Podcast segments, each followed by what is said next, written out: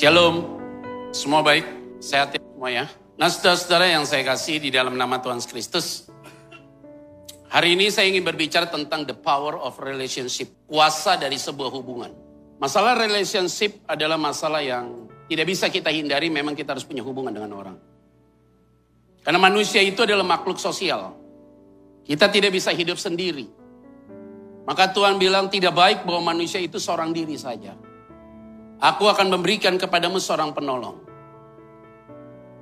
Kalau kita tinggal di hutan dan tidak ada teman berkomunikasi, lama-lama juga jadi masalah. Karena kita manusia yang mau kumpul dan kita mau berkomunikasi dengan siapa pun. Nah masalahnya adalah setiap relationship itu selalu ada konflik. Tidak mungkin tidak. Mau dia kakak dengan adik, walaupun dia lahir dalam satu rahim, tetap bisa terjadi konflik suami istri apalagi.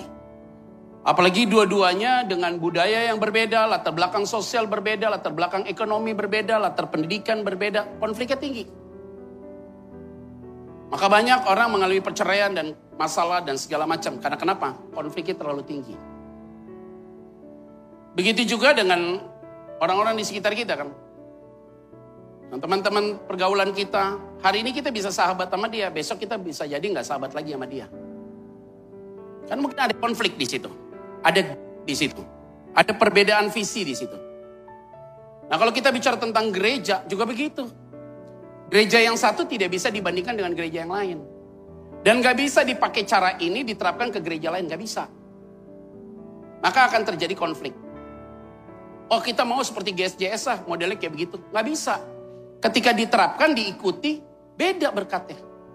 Kayak Tuhan tuh sudah siapkan partnya masing-masing. Begitu juga ya saudara dalam usaha. Ada yang usaha ini, usaha A, usaha B, usaha C. Yang C cepat sekali naik. Yang A iri. Ya udah deh kalau gitu gue ikut seperti kayak C. Nggak bisa juga. Jadi semua ini tidak bisa kita tiru. Nah di dalam relationship ini terjadi retak. Itu yang harus kita selesaikan. Tidak ada masalah di dalam relationship yang tidak ada jalan keluar. Baik dalam rumah tangga, baik dalam keluarga, baik dalam pergaulan, baik dalam pelayanan. Semua pasti ada jalan keluar. Tidak mungkin tidak ada jalan keluar. Karena itu, siapa pun kita yang hadir secara onsite dan online, jangan putus asa. Apa pun yang sedang kita alami, kita yakin kok pasti ada jalan keluar datang dari Tuhan. Nah sekarang masalahnya bagaimana caranya menyelesaikan masalah dalam hubungan satu dengan yang lain. Mantu sama mertua bisa nggak ngomong. Kadang masalahnya apa? Perbedaan kan. Kenapa kamu memperlakukan anakku seperti itu? Ngomongnya sama mantunya. Mertuanya ngomong, kenapa kamu memperlakukan anakku seperti itu? Aku nggak pernah lakukan dia seperti itu loh. Mantunya bisa ngomong, kan udah nikah mami. Kan kita beda sekarang. Karena kita kan udah gabung sama anaknya. Kan saya sudah menikah sama dia, menjadi keluarga yang independen. Bentukannya juga ada beda. Kalau satu anak laki di rumahnya nggak pernah kerja, semua diservis, dilayani, semua segala macam oke. Okay. Dapat seorang istri, istrinya ini adalah orang pekerja keras. Dari kecil udah biasa dia harus kerja. Kalau enggak, susah hidupnya. Ketemu dalam rumah tangga. Karena istrinya pekerja keras, lakinya biasa diumpani, konflik dalam rumah tangga. Karena lakinya dapat umpan terus dari orang tuanya, dapat umpan terus dari orang tua. Konflik tuh. Istri bisa ngomong, males banget kamu. Suaminya bilang, biarin aja, yang penting duit gue banyak. Repot. Ini selalu terjadi di mana-mana. Mau tidak mau, hari ini kita ada dalam sebuah situasi demikian.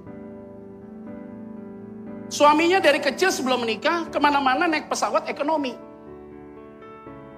Istrinya dari kecil ke mana-mana papanya udah biasa naik bisnis kelas. Setiap bank ke luar negeri bisnis. Antar wilayah di Indonesia bisnis. Tidak bisa ekonomi. Nih sama suami yang selalu naik ekonomi. Kalau bisa cari yang promo. Semua serba salah.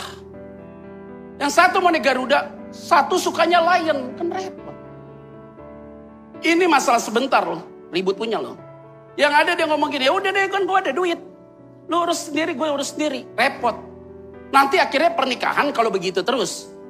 Maka banyak anak-anak sekarang nikah, kenapa? Pisah harta dari awal. Ini harta gue ya sebelum gue nikah sama lo. Ini harta. Udah begitu. Kalau udah pisah harta, saya kasih tahu rumah tangga pasti berantakan. Karena dua-duanya itu berangkat dari orang-orang kaya. Udah repot saudara. Kalau masalah harta aja nggak terbuka, apalagi masalah hati.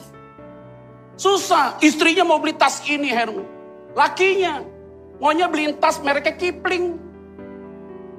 Herman itu Gucci, Dior. Susah jadinya. Udah deh aku belanja. Pergi ke Plaza Indonesia. Pulang belanjaannya branded semua. Yang ini enggak. Mangga dua. Nggak bisa juga begitu. Jangan pikir ini biasa. Ini jadi serius kalau tidak diselesaikan. Nah hari ini kita ngomong tentang firman Tuhan tuh doktrin tuh di sini Pak. Bu. Ini Alkitab di sini nih, doktrin ya.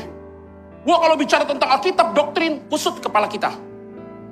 Khotbah itu akhirnya sudah mumet. Kenapa doktrin di sini? Nah sekarang bagaimana firman yang berat ini kita turunkan yuk untuk down to earth.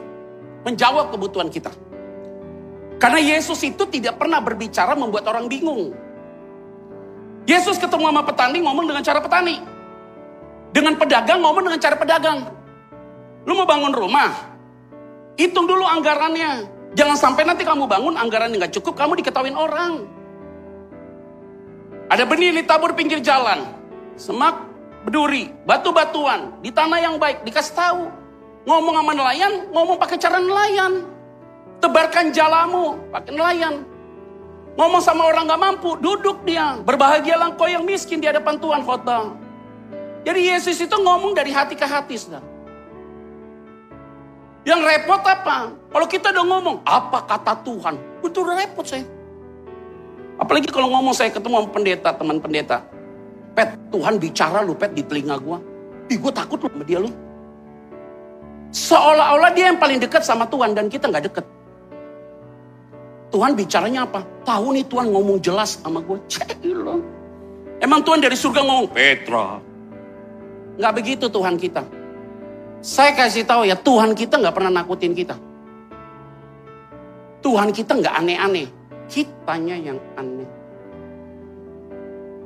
Tuhan kita nggak jelimet, pendetanya yang nyampaikan jelimet.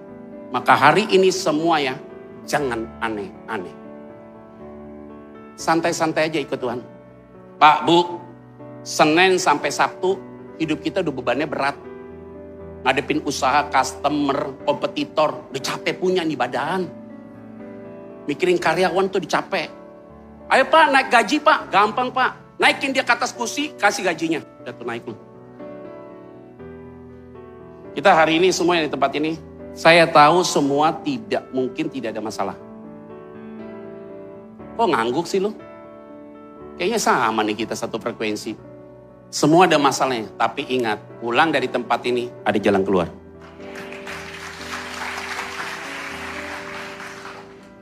Nah sekarang firman Tuhan hari ini the power of relationship. Kita harus cari titik temu supaya masalah relationship itu punya jalan keluar. Yuk kita buka yuk, bagaimana triknya? Matius 18, 19 sampai dengan 21. Matius pasal 18 ayat 15 sampai dengan ayat yang ke-20. Ayat 15. Apabila saudaramu berbuat dosa, tegurlah dia di bawah empat mata. Jika ia mendengarkan nasihatmu, engkau telah mendapatnya kembali. Saya ulang sekali lagi ya. Apabila saudaramu berbuat dosa, tegurlah dia di bawah empat mata. Nah, ini menarik nih. Apabila saudaramu berbuat dosa, tegurnya berapa mata? Itu berarti berapa orang? Makanya apa? Mau lihat masalahmu selesai? Jangan libatkan orang. Kalau saudara masalah sama dia, panggil dia, ngomong baik-baik. Gak suka sama dia, ngomong ke orang lain. Orang ini ngomong ke orang lain lagi. Orang ini ngomong ke orang lain lagi. Yang udah denger ini ke, tiga kepala. Nyampainya di dia ini, hasil dari kelola tiga kepala ini sampai ke sana. Yang tadinya masalah kecil jadi gede punya. Mau supaya hidup kita dapat harus ada keterbukaan bicara sama orang yang tidak enak hati sama kamu atau dia tidak enak hati sama saudara. Saya yakin dan percaya apa pun yang selama ini nggak mungkin akan jadi mungkin. Ada amin gak nih? Jangan ceritakan dong masalah suamimu sama orang lain. Istrimu salah dikit kamu cerita sama orang lain. Nggak boleh. Mantumu salah nggak usah dicerita ke mana-mana Anakmu salah nggak usah diceritain. Kamu cerita anakmu di luar, kamu ceritakan dirimu. Kamu cerita suamimu di luar, kamu ceritakan dirimu. Kamu ceritakan istrimu di luar, kamu ceritakan dirimu. Stop untuk cerita kepada orang lain. Hari ini ngomong face to face. Kalau nggak suka, aku nggak suka sama kamu. Sederhana tuh. Kita berumah tangga begitu kok. Saya kalau nggak suka sama istri saya, mas sorry ya mah. Hari ini gue nggak suka loh sama lo loh. Sikap lo nih nggak bener banget loh mah. Dia jawab apa? Gue juga gak suka sama lu.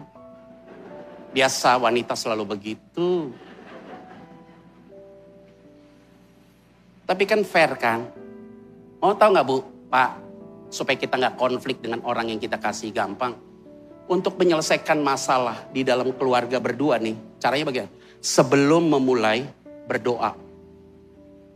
Sini mah, sini pak, mau ngomong yuk kita berdua yuk. Iya, saya sebelum ngomong kita berdoa dulu ya. Suami yang ngajak berdoa, Tuhan tolong supaya omongan kami berdua jangan sampai iblis masuk. Obrolan kami, kami yakin ujungnya selesai. Amin, baru kita ngobrol. Ma, sorry ya Maya.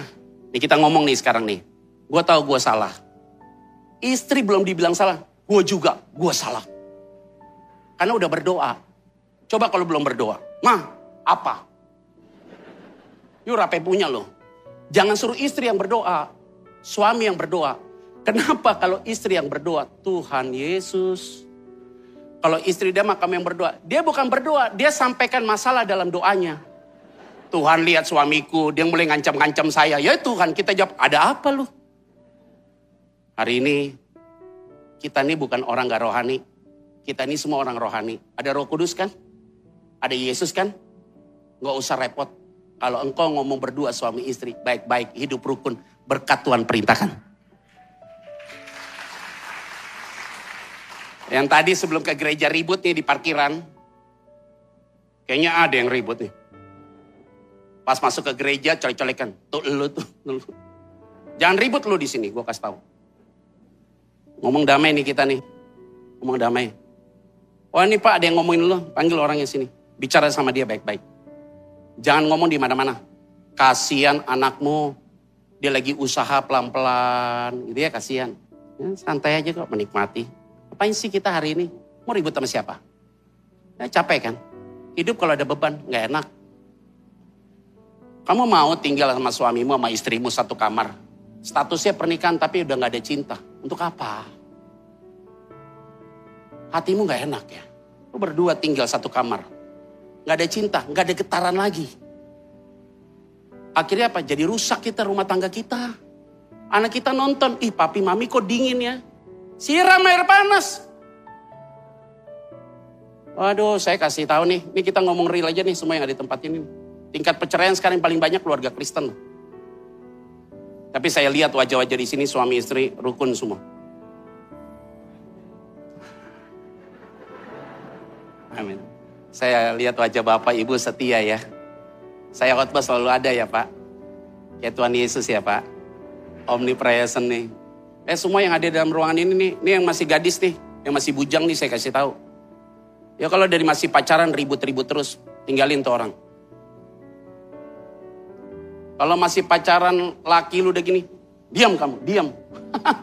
lu pikir Bung Karno. Gini-gini lo diam-diam aja lo ngomong Bung Apalagi baru masih pacaran cewek kalau ngomong sama laki. Kamu beb, say. Anak sekarang nih. Han, Han, Han. Handek. Ngomong sama lakinya begini, lu dia duduk, duduk, duduk, duduk, duduk, duduk, duduk. Karena pacarnya pendiam, temperamennya flekmatik, jarang ngomong, ditanya juga kadang-kadang ngomongnya lama. Duduk lo, duduk, duduk, duduk, duduk, duduk, duduk. Kalau cewek udah duduk, duduk, duduk, duduk. Besok nikah, hak sepatu. Diam gak lo? Hari ini nih semua yang hadir dalam ruangan ini nih. Yang ngomong pakai hati deh, satu sama lain. Kalau kamu cinta sama dia, sayang sama dia, ngomongnya pakai hati. Semua nih kita yang ada di tempat ini nih, tidak boleh satupun di tempat ini yang menceritakan kerusakan masalah pribadimu, masalah keluargamu kepada orang lain. Stop ya. Saya kasih tahu stop ya. Tolong dikunci. Gue marah banyak nih gue bilang nih. Saya kasih tahu, ini cerita sama orang lebih banyak. Hari ini kita punya masalah besar. Jangan sampai ada orang tahu siapa keluargamu. Apa-apa mereka lihat kita di luar damai. Lebih baik begitu saudara. Saya kasih tahu ya, biar separah-parahnya suamimu, separah-parahnya istrimu, saya kasih tahu. Dia adalah orang yang ditempatkan Tuhan buat saudara. Biar kamu ribut sama suamimu, kamu ribut sama istrimu. Kalau ada yang jelekin suamimu, ada yang jelekin istrimu, kamu tersakiti. Kencengan gue pukulnya. Gue kekencengan tadi pukulnya. Cun. Sakit ya dada gue.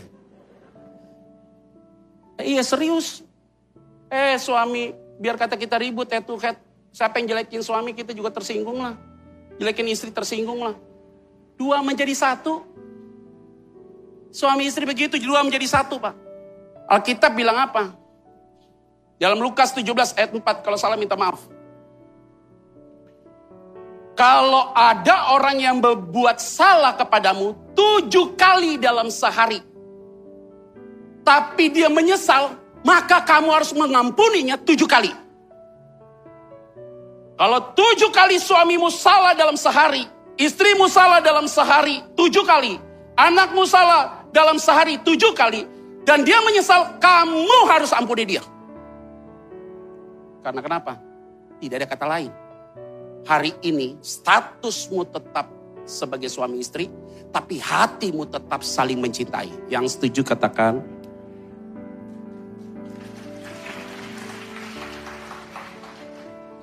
Kayaknya dia mulai cocok nih vitamin nih. Kalau ada orang yang berbuat salah, ya tegur sama dia. Aduh pak, ini cerita ya, cerita ya.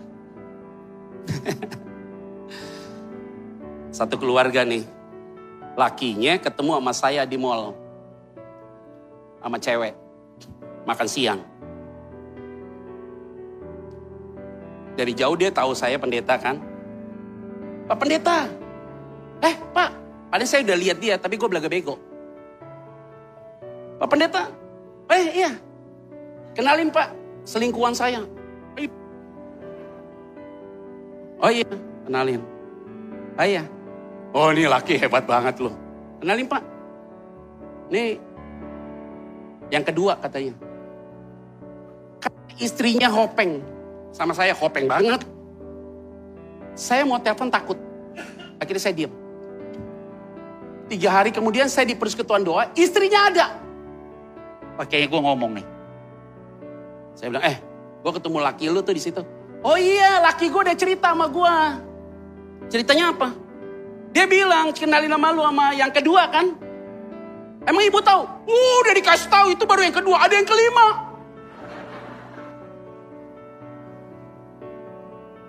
Itu laki bini punya kesepakatan begitu.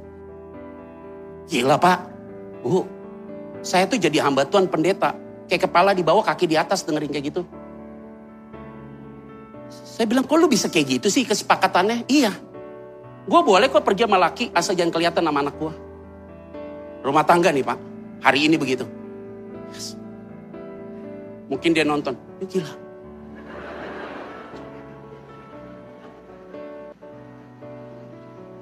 Wow, Shh. jangan munafik saudara. Tapi saya lebih senang sama orang model kayak begitu.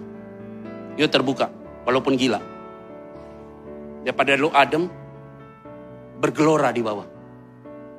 Hari ini ingat baik-baik ya Kalau engkau tahu dia salah, tegur empat mata. Yesus itu tegur Petrus nggak di depan murid yang lain loh. Petrus sini. Apakah engkau mengasihi aku lebih dari semuanya itu Petrus? Petrus. Eh enggak, Yesus nggak pukul gitu, enggak, enggak ada, enggak ada. Enggak ada, enggak ada. Dia nggak pernah gini Petrus, nggak pernah. Ampun Pak. Ye, Yesus nggak pernah pukul Petrus gitu. Ngomong dengan Petrus. Apakah engkau mengasihi aku lebih dari mereka semua? Petrus, yuk kasih gue nggak lebih daripada mereka semua. Face to face lo ngomong. Keren. Hari ini semua yang hadir dalam ruangan ini jaga rapat orang-orang yang kamu cintai supaya engkau lihat dalam rumah tanggamu ada kuasa.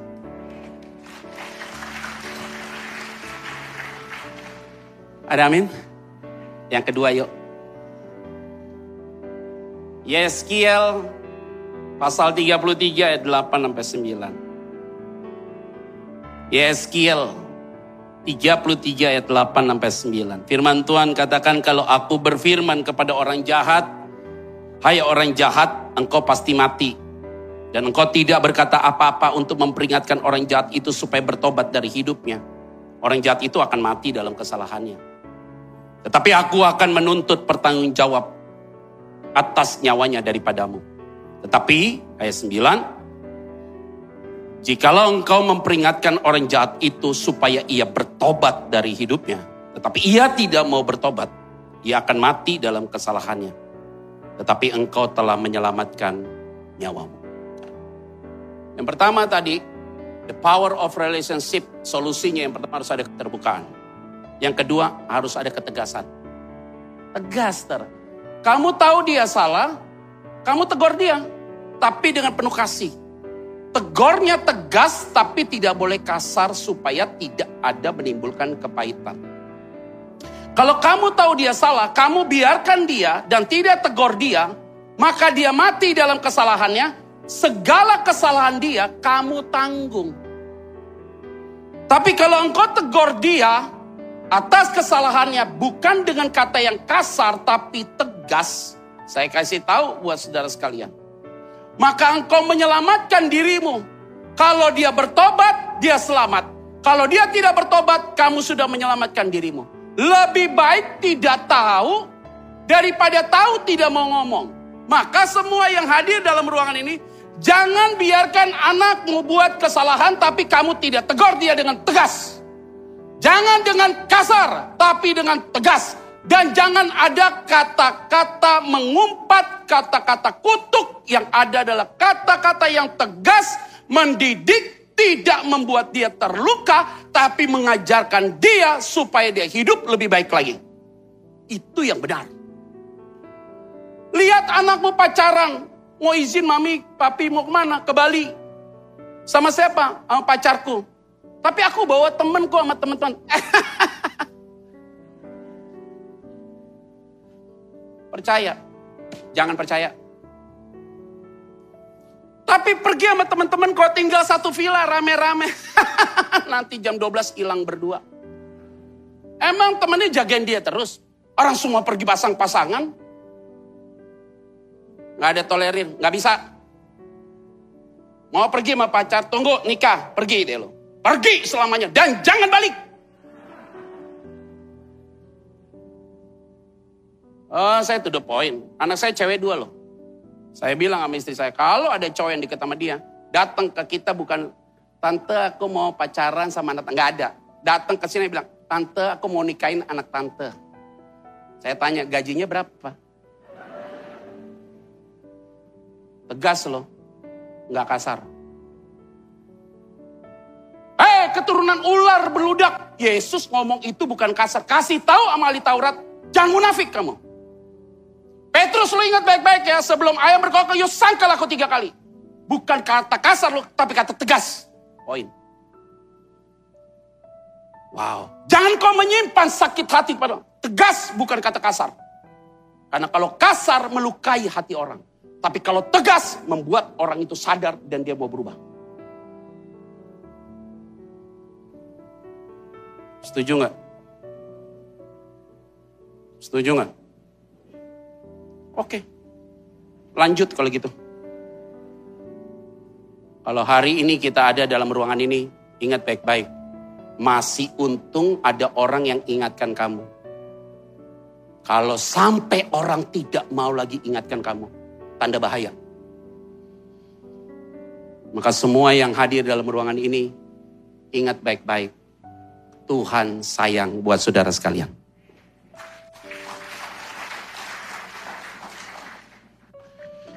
Pak, Bu, adik-adik, sih udah tua banget gak sih gue kelihatan kalau ngomong adik-adik. Suami istri boleh ribut ya, tapi jangan keluar kata-kata kutuk ya.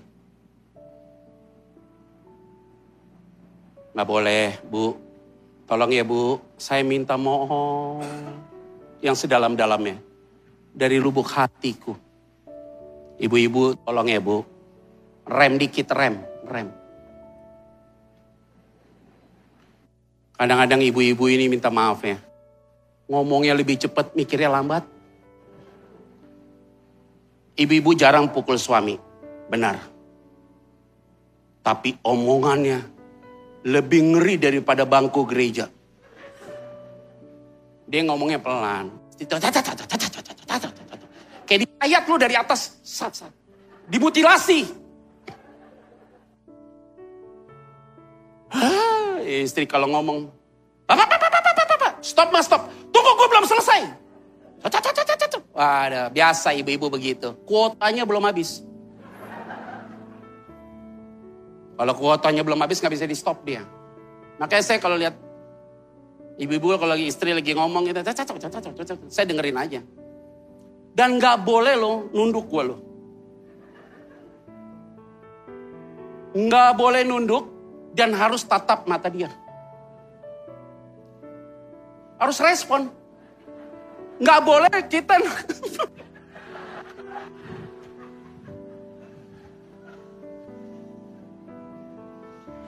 Nggak boleh kita denger dia sambil mata kita tuh blank. Itu lu selesai punya lo, gue kasih tahu. Nunduk salah, lihat salah, mata blank salah. Jadi kalau dia ngomong, ah, harus begitu lo gila. Eh gue udah nikah 15 tahun, itu yang gue alami. Ya gak percaya.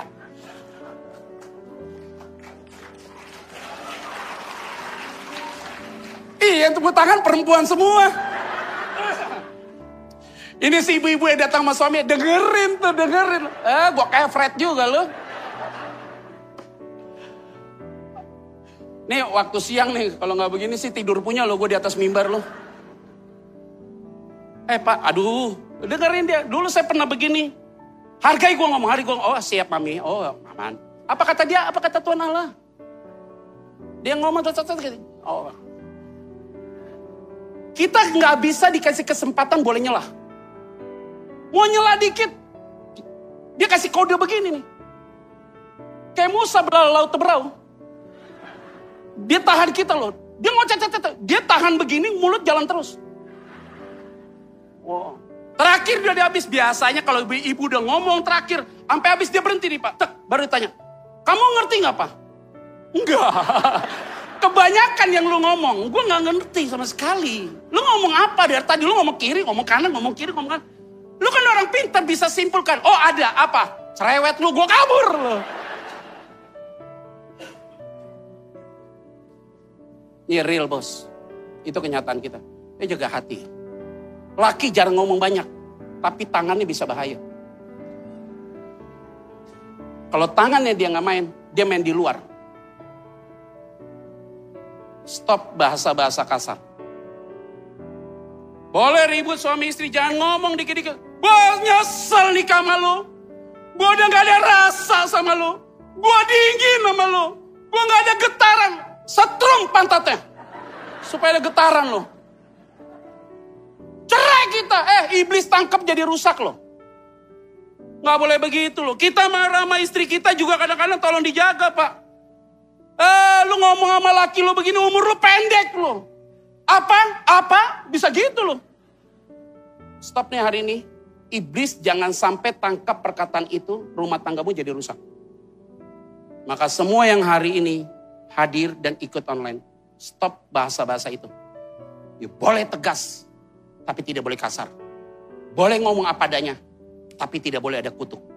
Anakmu salah dikit, bangun siang anak putri, umur baru 14-15 tahun. Bangun siang, jam 10 bangun, kita ngoceh. Eh, anak gadis bangun jam begini. Jauh jodoh kamu ditangkap iblis nggak nikah-nikah sampai umur 70 tahun. Anak laki kerjanya malas, nggak dapat kerjaan di mana-mana. Siapa yang mau terima kamu kerja? Kamu nanti hidupmu susah. Ditangkap iblis, tidak diselesaikan. Hari ini semua yang hadir dalam bulan, boleh tegas sampaikan kepada dia, tapi bina dia untuk menjadi pribadi yang baik menurut pandangannya Tuhan. Ada amin? Jadi kalau hari ini suamimu di PHK karena COVID, satu tahun gak kerja, sebagai istri yang sedang kerja hari ini, yuk gak usah kata-katain suamimu. Doakan dia aja, Tuhan berkati suamiku, supaya kelak dia dapat pekerjaan. Karena kamu sebagai orang yang kerja hari ini, lima tahun dia gak dapat kerjaan, gak boleh marah sama dia pegang kepalanya Tuhan, berikan dia peluang untuk bekerja. 20 tahun dia nggak kerja.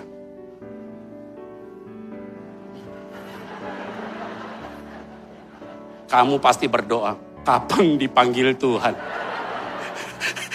Kelamaan lu kayak ini. Sabar-sabar ya. Sabar-sabar. Ya sabar-sabar. Udah mau keluar kalimat yang negatif, tolak ya dalam nama Yesus. Tuhan tolong, tolong. Jaga ya hati ya. Kalau memang kamu sebagai istri hari ini kerja, suami mau nggak kerja, ya udah. Tuhan lagi berkati kamu. Tuhan lagi berkati rumah tangga itu lewat kamu. Udah santai aja, nikmati aja. Karena uang istri, uang suami. Uang suami, uang istri. Nggak boleh dirubah-rubah. Maka semua yang hadir hari ini, kalau engkau tahu saudaramu salah, tegur dia. Kalau kamu nggak tegur dia mati, kamu tanggung kesalahan itu. Maka semua yang hadir di tempat ini, saya yakin hubunganmu pasti punya kuasa.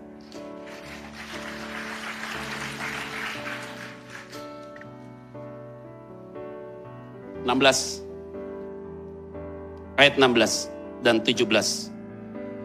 Jika Matius 18 ayat 16 dan 17. Jika ia tidak mendengarkan engkau, bawalah seorang atau dua orang lagi supaya atas keterangan dua atau tiga orang saksi perkara itu tidak disangsikan. 17. Jika ia tidak mau mendengarkan mereka, sampaikanlah soalnya kepada jemaat. Dan jika ia tidak mau juga mendengarkan jemaat, pandanglah dia sebagai seorang yang tidak mengenal Allah atau seorang pemungut cukai. Kalau sampai hubungan di dalam keluarga itu bermasalah, libatkan orang ketiga. Siapakah dia? Biasanya dalam konteks konseling, yang harus dilibatkan pihak ketiga itu adalah pendeta yang memberkati pernikahan mereka. Karena pendeta itu yang sudah melakukan konseling pranikah dengan dia. Makanya saya selalu begini Pak, kalau ada satu keluarga cerita masalah sama saya, Pak, masalah keluarga saya sudah genting sekali Pak. Saya mau datang sama Bapak konseling Pak keluarga ini. Kalau enggak Pak ini masalah besar. Saya selalu tanya gini, Ibu Bapak mau tanya. Ibu Bapak ini jemaat mana ya? Oh saya jemaat ini. Dulu diberkati oleh siapa ya? Oh diberkati sama ini. Lebih baik datang ke gereja itu, temui pendeta yang berkati kamu. Karena kenapa? Dia lebih tahu background kamu berdua. Jangan datang ke saya. Waktu diberkati lewat orang, punya masalah, datang sama saya. Enggak fair. Oh gitu ya Pak, tapi suami saya maunya sama Bapak. Iya, tapi saya nggak mau. Kenapa saudara? Kalau dia datang sama saya, saya harus urut lagi ke belakang ceritanya. Panjang banget. Ini yang masalahnya serius. Makanya saudara yang belum menikah nih, yang masih muda-muda nih, ikutin konseling pranikah dulu. Jelas dulu masalahnya apa, ini apa. Supaya kalau terjadi konflik, penyelesaiannya bisa diurut ke belakang lagi. maka semua harus libatkan pihak ketiga yang bertanggung jawab terhadap rumah tangga itu, yaitu waktu dia diberkati. Supaya rumah tanggamu itu tidak bocor ke mana-mana. Pak, tapi pendetanya yang berkati saya sudah meninggal. Gerejanya masih ada nggak? Udah bubar. Terus bagaimana Pak? Oke, cari hamba Tuhan yang rohani, yang mulutnya nggak bocor. Jangan sampai kamu cerita sama dia, nanti dia hot Ba, ceritakan tentang masalahmu, sebut namamu di atas mimbar, kamu punya kepahitan sama orang itu. Sehingga banyak jemaat punya kepahitan sama pendeta karena aibnya dibuka di atas mimbar. Tadi yang saya ngomong itu tidak pernah saya sebut nama. Kalau ada yang tersinggung, ya GM. Karena gue gak sebut nama. Mungkin banyak orang yang model begitu. Makanya ingat, cari orang yang mulutnya tidak bocor. Supaya apa? Supaya rumah tanggamu, pribadimu, keluargamu tetap punya wibawa di depan umum. Ini suaminya selingkuh. Istrinya ngomong di atas mimbar, suami gue selingkuh nih segala macam. Eh, inget dong, Suaminya punya komunitas yang dengar khotbahmu, yang dengar kesaksianmu, yang tadinya dia mau bertobat nggak jadi bertobat karena kamu ngomong di atas mimbar. Nanti akhirnya suaminya baru keluar rumah, ketemu sama jemaat, ini yang diceritain. Datang ke pakuan, ya lu nih. Jadi rendah diri dia, nggak berani di ruang publik dia, mulai arogansi. Gua selingkuh satu, gua buat sepuluh. Kalau bisa seribu ke Salomo. Bahaya loh. Jangan dibuat kayak begitu-begitu ya. Boleh kasih kesaksian, yuk jangan ceritakan pasanganmu yang begitu. Kecuali pasanganmu sudah bertobat. Berdua kasih kesaksian bahwa kami sudah mengalami sebuah kegagalan. Hari ini kami telah dipulihkan. Good. Tapi kalau suamimu masih nggak benar, hari ini kamu ceritakan tentang suamimu di atas mimbar nggak boleh. Kok gue jadi marah begini sih? Ini saya serius nih. Suamimu mau bertobat jadi nggak jadi. Dia mau dijamah Tuhan jadi nggak jadi. Masalahnya kenapa? Sudah terlanjur diomongin terus. Istrimu selingkuh, suaminya ngomong semibar. Kasihan dia belum berubah. Hari ini semua yang ada dalam ruangan ini ingat baik-baik. Libatkan orang, tapi orang yang rohani supaya pribadimu, relationshipmu tetap punya kuasa.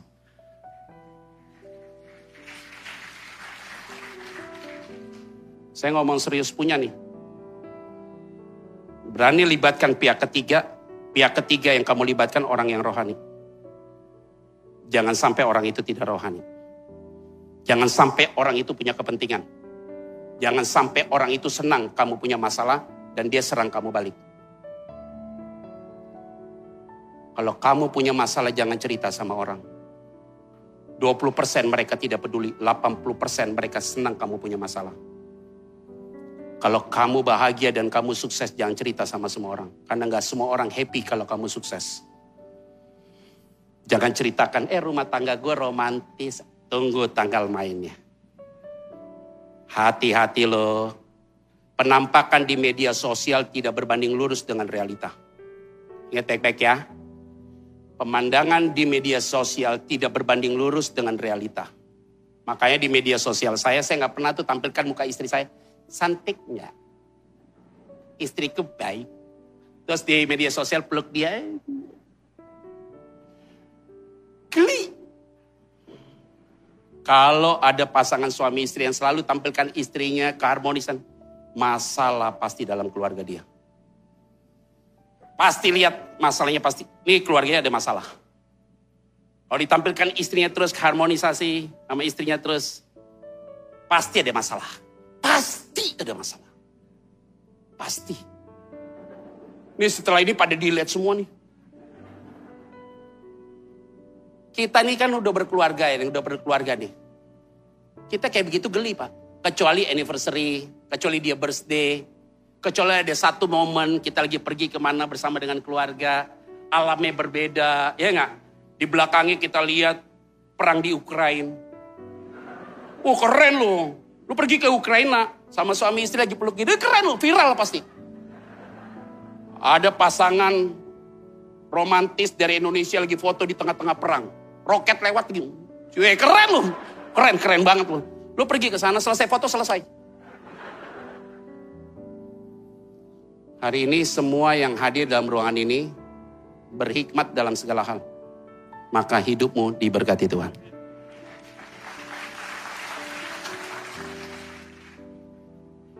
Sembilan belas yuk. Ayat 19 nanti 20. Dah setelah itu pulang. Dan lagi aku berkata kepadamu, jika dua orang daripadamu di dunia ini kalimatnya sepakat meminta apa pun juga permintaan mereka itu akan dikabulkan oleh Bapakku yang di sorga. Siapakah mereka? Yang tadi di ayat 15 terbuka yang tadi di Heskiel pasal 33 ayat 8 sampai 9 ada ketegasan. Yang tadi di ayat 16 dan 17 tadi bicara penuh hikmat melibatkan orang ketiga yang rohani.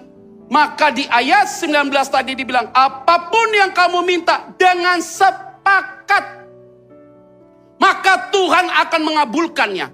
Kalau hati kita sudah oke, Pasangan kita sudah oke, okay, anak kita udah oke, orang tua kita udah oke, semuanya clear hatinya tulus, hatinya bersih, tidak ada masalah, tidak ada beban, maka ketika engkau sepakat apa pun yang kau minta pasti Tuhan akan kabulkan.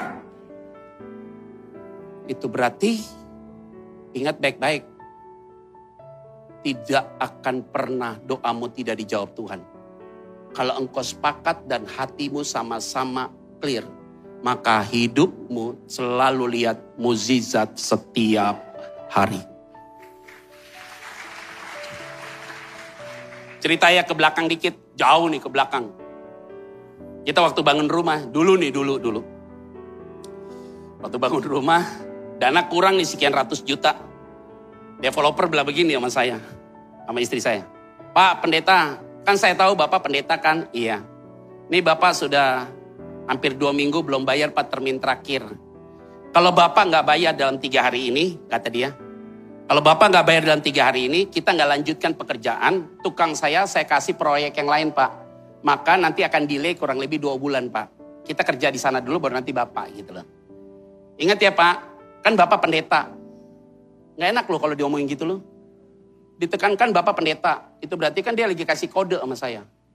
Bukan berarti pendeta gratis gitu loh maksudnya. Sekian ratus juta nih hutang. Saya nggak perlu cerita lah jumlahnya berapa, pokoknya ratusan juta. Karena itu termin terakhir tuh. Udah selesai dia ngomong begitu. Ah, udah berdoa lu, berdoa lu Tuhan, jangan permalukan kami. Ini terus terang nih Tuhan. Tabungan kita ada sekian juta nih, nggak cukup nih. Kalau ini dipakai, habis kita nggak bisa makan. Ini peristiwa sekian tahun yang lalu. Udah selesai. Khotbahlah saya di satu gereja. Tema khotbah di satu gereja itu temanya tentang akhir zaman. Jadi saya khotbah tentang akhir zaman. Oh, udah habis ya. Selesai khotbah tentang akhir zaman, saya duduk di situ. Saya lagi duduk di situ, di baris kedua saya lagi duduk. Tentang akhir zaman, lagi berdoa. Tiba-tiba semua lagi berdoa nih, pada tutup mata. Ada satu ibu datang maju ke depan, bilang sama saya, Pak Pendeta buka jas, buka jas. Saya nggak ada yang lihat kan. Saya buka jas dimasukin amplop sama dia. Saya tutup lagi. Pulang sampai di rumah, istri saya lihat di amplop itu. Isinya dolar semua. Saya rupiahkan sesuai dengan utang saya. Saya panggil kontraktor. Datang ke sini. Duitnya udah ada. Bener, gua pendeta. Ada duitnya. Kalau engkau sepakat sesuatu yang besar pasti akan terjadi. Ya udah selesai gitu doang. Udah kasih kode keras pak, selesai pak. Saudara simpulkan sendiri. Kalau saudara sepakat pasti mukjizat akan terjadi. Selamat hari Minggu, Tuhan Yesus memberkati kita semua. Shalom. Mari kita bersatu dalam doa yuk. Tenangkan hatimu. Bapak terima kasih Biarlah setiap kami masing-masing yang hadir pada hari ini dan yang mengikuti online, kami sadar bahwa kami semua adalah pribadi yang selalu bersosial dengan siapa pun. Kalau engkau dapati kami ada sebuah konflik di antara kami, di keluarga kami, pribadi kami dengan orang di sekitar kami. Hari ini kami berdoa supaya konflik itu diselesaikan dalam nama Yesus. Tidak ada masalah yang tidak ada jalan keluar. Maka semua yang hadir dalam ruangan ini, ujungnya setiap pergumulan selalu Tuhan buka jalan. Maka kami yakin ketika mereka sepakat sesuatu yang besar pasti akan terjadi. Di dalam nama Tuhan Kristus kami berdoa dan mengucap syukur. Semua diberkati Tuhan bersama saya katakan. Amin.